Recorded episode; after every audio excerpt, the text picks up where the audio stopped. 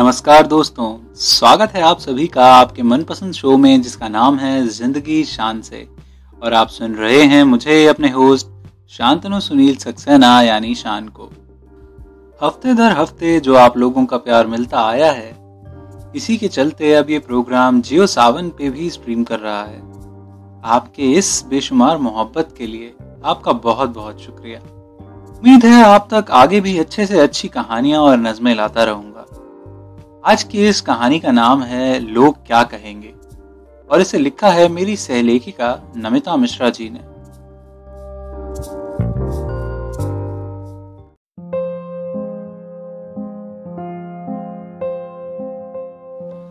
प्यार, जिसकी एक व्यवस्थित परिभाषा देना तो मुश्किल है ही। अगर उसे एक व्यवस्थित भावना में भी बांधा जाए तो भी उसके साथ अन्याय ही होगा।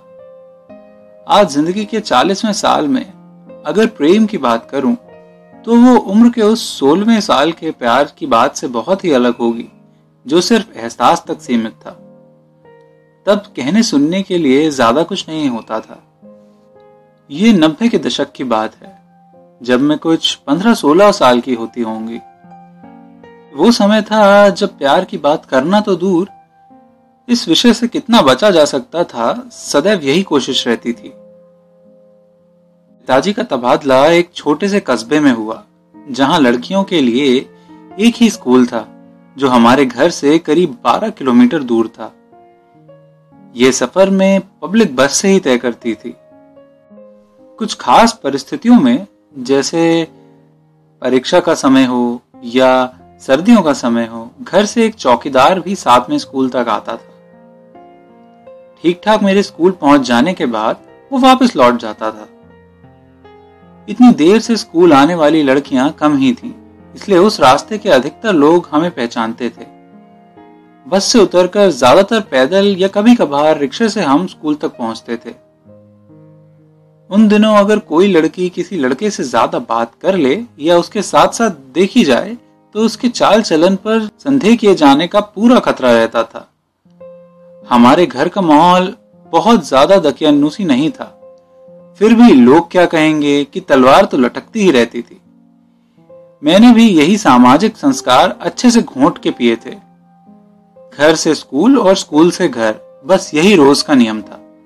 स्कूल जाते समय तो मैं अधिकतर अकेली ही होती थी।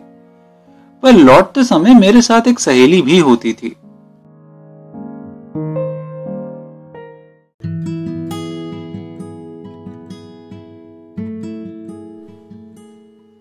एक दिन मेरी उस सहेली ने मुझसे कहा कि तूने ध्यान दिया है कभी कि जब हम वापस लौटते हैं, तब बस स्टैंड के पास रोज यही गाना बज रहा होता है। मैंने ध्यान से सुना तो गाने के बोल सुनाई दिए। जाना ना नैन मिला के कल फिर से सुनेंगे। सोचकर हम आगे बढ़ गए। अगले दिन हमने फिर से ध्यान दिया तो लगा हाँ बात तो सही है। हमने सोचा, इस दुकानदार को जिसके यहाँ ये बसता रहता है, शायद ये गाना बहुत पसंद होगा। हमें भी रोज रोज ये गाना सुनने की आदत हो गई। एक दिन हम दोनों रिक्शे से वापस लौटे और ध्यान दिया कि कोई और गाना बज रहा था। और जैसे ही हम बस स्टैंड पर पहुँचे, गाने का कैसेट बदल दिया गया और फिर से जाना ना नैन मिला के बजने लगा। तब हमें समझ आया कि यह गाना हमारे आने के समय ही बजाया जाता है। फिर तो थोड़ा मज़ा होने लगा। रोज स्कूल से लौटने का इंतज़ार होता। धीरे धीरे ये जानने की इच्छा भी हुई कि हम दोनों से ये किसके लिए बजाया जाता है। इसके लिए हमने एक तरकीब निकाली कि एक दिन हम अलग अलग आएँगे। मैं कुछ काम का बहाना करके स्कूल में थोड़ी देर रुक गई। जब आई तो फिर से गाना बजने लगा। जब तक अगले दिन उस सहेली ने नहीं बताया, तब तक ये विश्वास नहीं हुआ कि ये मेरे लिए ही बजाया जाता है। इसके बाद ऐसा कई बार हुआ कि हमें किसी कारण से अकेले आना जाना पड़ा और ये पूरी तरह से निश्चित हो गया कि ये विशेष कार्यक्रम मेरे लिए ही है। जब तक हम दोनों का इससे संबंध था, इसमें मज़ा आ रहा था। जैसे ही ये सिर्फ़ मेरे अकेले के लिए होने लगा, दिल में एक घबराहट पैदा होने लगी। रोज सोचती कि कहीं किसी और को पता ना चल जाए, इसलिए हमेशा अनजान बने रहने का दिखावा करती रही। मन में एक उत्सुकता रहती कि आखिर कौन है? पर इतना साहस कभी नहीं हुआ कि इस बात की खोज कर पाती।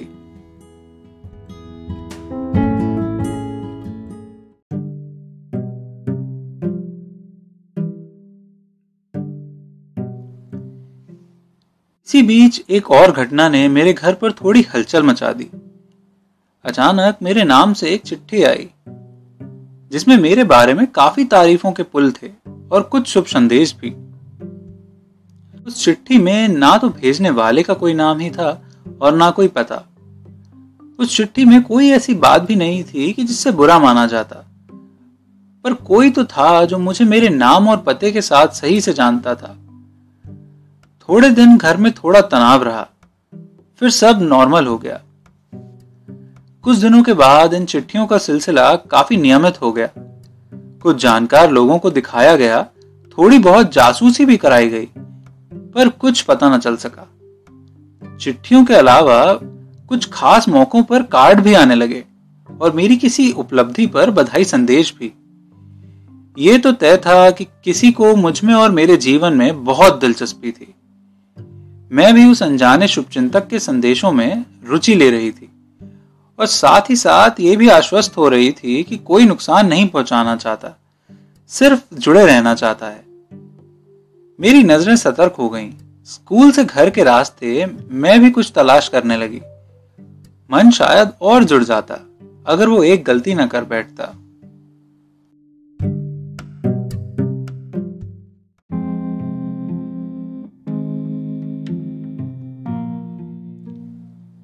उस दिन स्कूल में अपनी क्लास में ही थी कि प्रिंसिपल का बुलावा आया।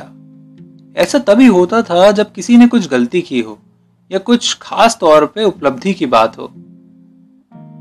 आज तो कुछ भी नहीं था, इसलिए थोड़ा घबराते हुए उनके ऑफ़िस में पहुँची। वहाँ जाकर पता चला कि उस शुभ चिंतक ने एक चिट्ठी स्कूल के पते पर भी भेज दी है। देखकर दिमाग में सन्नाटा छा गया। कुछ समझ नहीं आया। कोई गलती नहीं थी।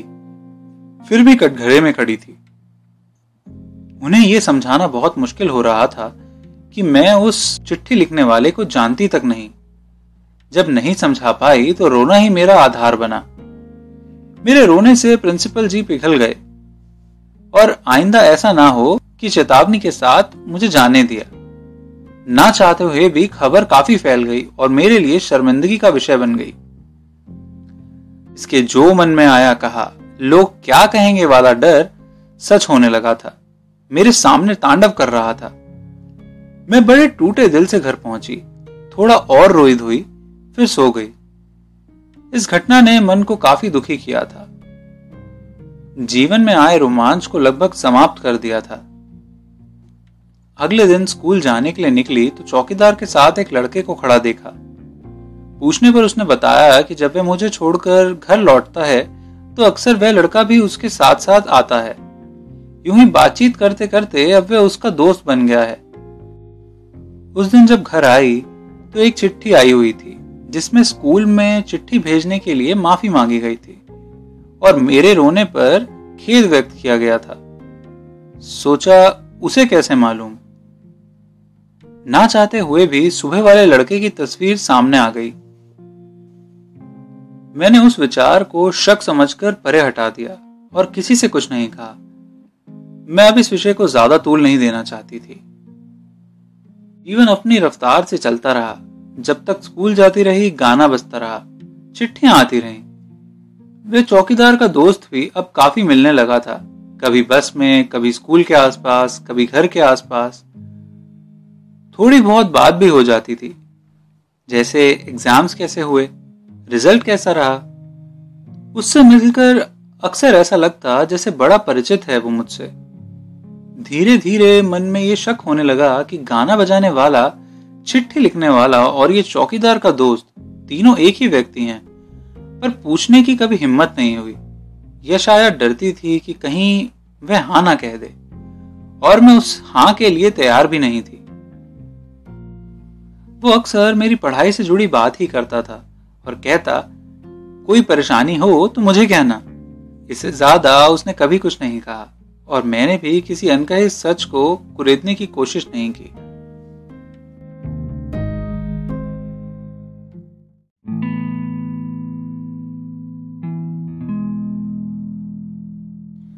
मैंने बारहवीं पास कर ली और कॉलेज चली गई। एक बार रेलवे स्टेशन पर उससे मिली और उसके पूछने पर गलत कॉलेज का नाम बता दिया। मैं नहीं चाहती थी कि वो मेरा वहाँ भी पीछा करे। चिट्ठियाँ आनी कम हो गई थी। गाना सुनाई देने का सवाल ही नहीं था, क्योंकि अब मेरा रास्ता बदल गया था। पर उसका मिलना कभी कभी होता रहता था। एक दिन उसने मुझसे गलत कॉलेज बताने की शिकायत भी की। अब मैं पहले जैसे शर्मीली नहीं थी उससे साफ़ कह दिया कि मुझे उसका कॉलेज के पास आना पसंद नहीं है। उसके बाद से उसने आना बंद कर दिया। अब कभी कभी चिट्ठियाँ आती थीं बस। मैंने बिना किसी से पूछे ये मान लिया कि हो ना हो, चिट्ठियाँ वही लिखता है। कॉलेज खत्म होते होते मेरी ज़िंदगी में किसी और के प्रेम ने अपना स्थान बना लिया था, जो अब स्थायी रूप लेने लगा था। मैं उस नए रिश्ते को संवारने में व्यस्त हो गई। उन चिट्ठियों का मेरी ज़िंदगी में अब कोई खास वजूद नहीं था। उसका मिलना बंद हो गया था और चिट्ठियों की मात्रा भी कुछ कम हो गई थी। अब चिट्ठियाँ किसी विशेष मौके पर ही आती थीं। मैं लगभग उसे भूल ही गई थी। एमए के लिए मैंने यूनिवर्सिटी में दाखिला लिया था। पहले ही दिन जैसे ही अपने डिपार्टमेंट में पहुँची, वो वहाँ खड़ा था। मुस्कुराकर उसने मेरा हालचाल पूछा। मैंने भी एक फीकी हँसी से जवाब दे दिया। उसने मुझसे फिर कहा कि यहाँ कोई परेशानी हो तो मुझे बताना। मैं यहाँ काफ़ी लोगों को जानता हूँ। मैंने हाँ में फिर सर हिला दिया। फिर वो अक्सर दिख जाता, मुस्कुरा देता, मैं भी जवाब में मुस्कुरा देती थी। कॉलेज के बाद ही मेरे पिताजी के तबादले के चलते हम इस नए शहर में आ गए थे। उसे यहाँ आने के लिए करीब 45 किलोमीटर का सफ़र तय करना होता था। मैं नहीं जानती वे वहाँ क्यों आता था। पढ़ता तो नहीं था। ये उसने बताया था। उसकी यूनिवर्सिटी आने का कारण न मैंने कभी पूछा, न उसने कभी बताया। बड़ा अजीब सा परिचय था हमारा। वह शायद बहुत कुछ जानता था मेरे बारे में, लेकिन कुछ कहता नहीं था। मैं जानती कुछ नहीं थी, पर जानना भी नहीं चाहती थी। ये ऐसा ही चलता रहता, पता नहीं कब तक। अगर मैं उस दिन उसका दिल ना दुखाती तो।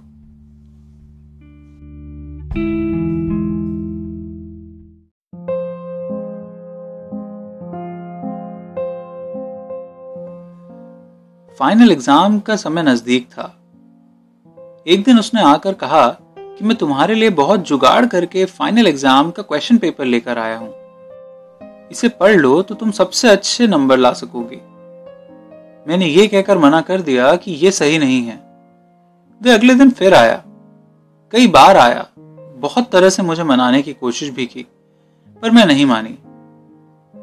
एक दिन मैं अपने कुछ सहेलियों के साथ खड़ी थी और वो फिर आया। मुझे मदद करने की अपनी विनती लेकर।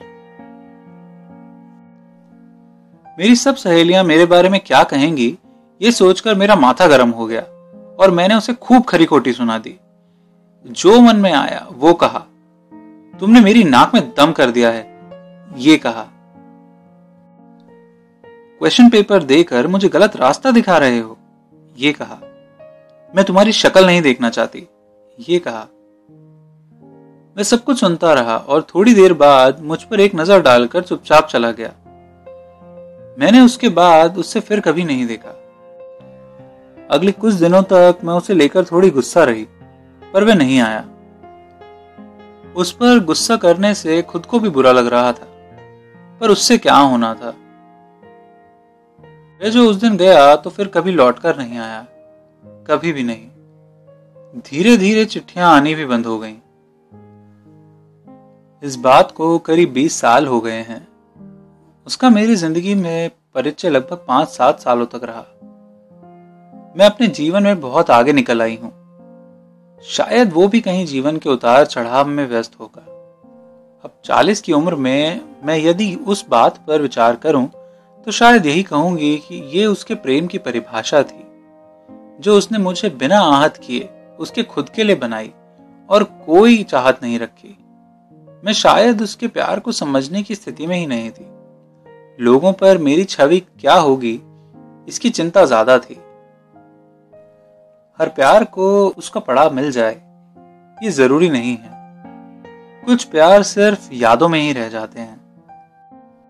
वो कहते हैं ना, वो अफसाना जिसे अंजाम तक लाना ना हो मुमकिन, उसे एक खूबसूरत मोड़ देकर छोड़ना अच्छा। वो भी एक खूबसूरत याद की तरह ही मेरे दिल में है और शायद हमेशा रहेगा।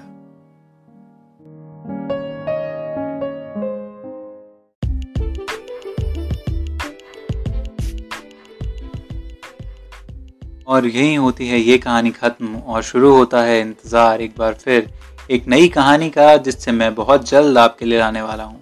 कहे अनकहे किस्से में।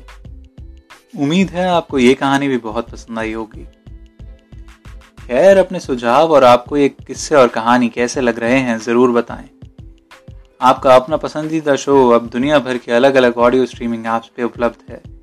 चाहे एप्पल आई हो गाना हो जियो सावन हो स्पॉटिफाई हो या यूट्यूब आप मुझे इजीली फेसबुक इंस्टाग्राम और ट्विटर पे भी लिख सकते हैं, या फिर अगर आप चाहें तो सीधे मेरी वेबसाइट से मुझसे संपर्क कर सकते हैं। वेबसाइट एड्रेस डिटेल्स में अवेलेबल है। और इसी के साथ मैं आपका होस्ट शान आपसे अलविदा चाहूँगा और आपसे फिर एक वादा करता हूँ कि जल्द से जल्द आपके लिए एक नई कहानी लेके ज़रूर हाजिर होऊँगा।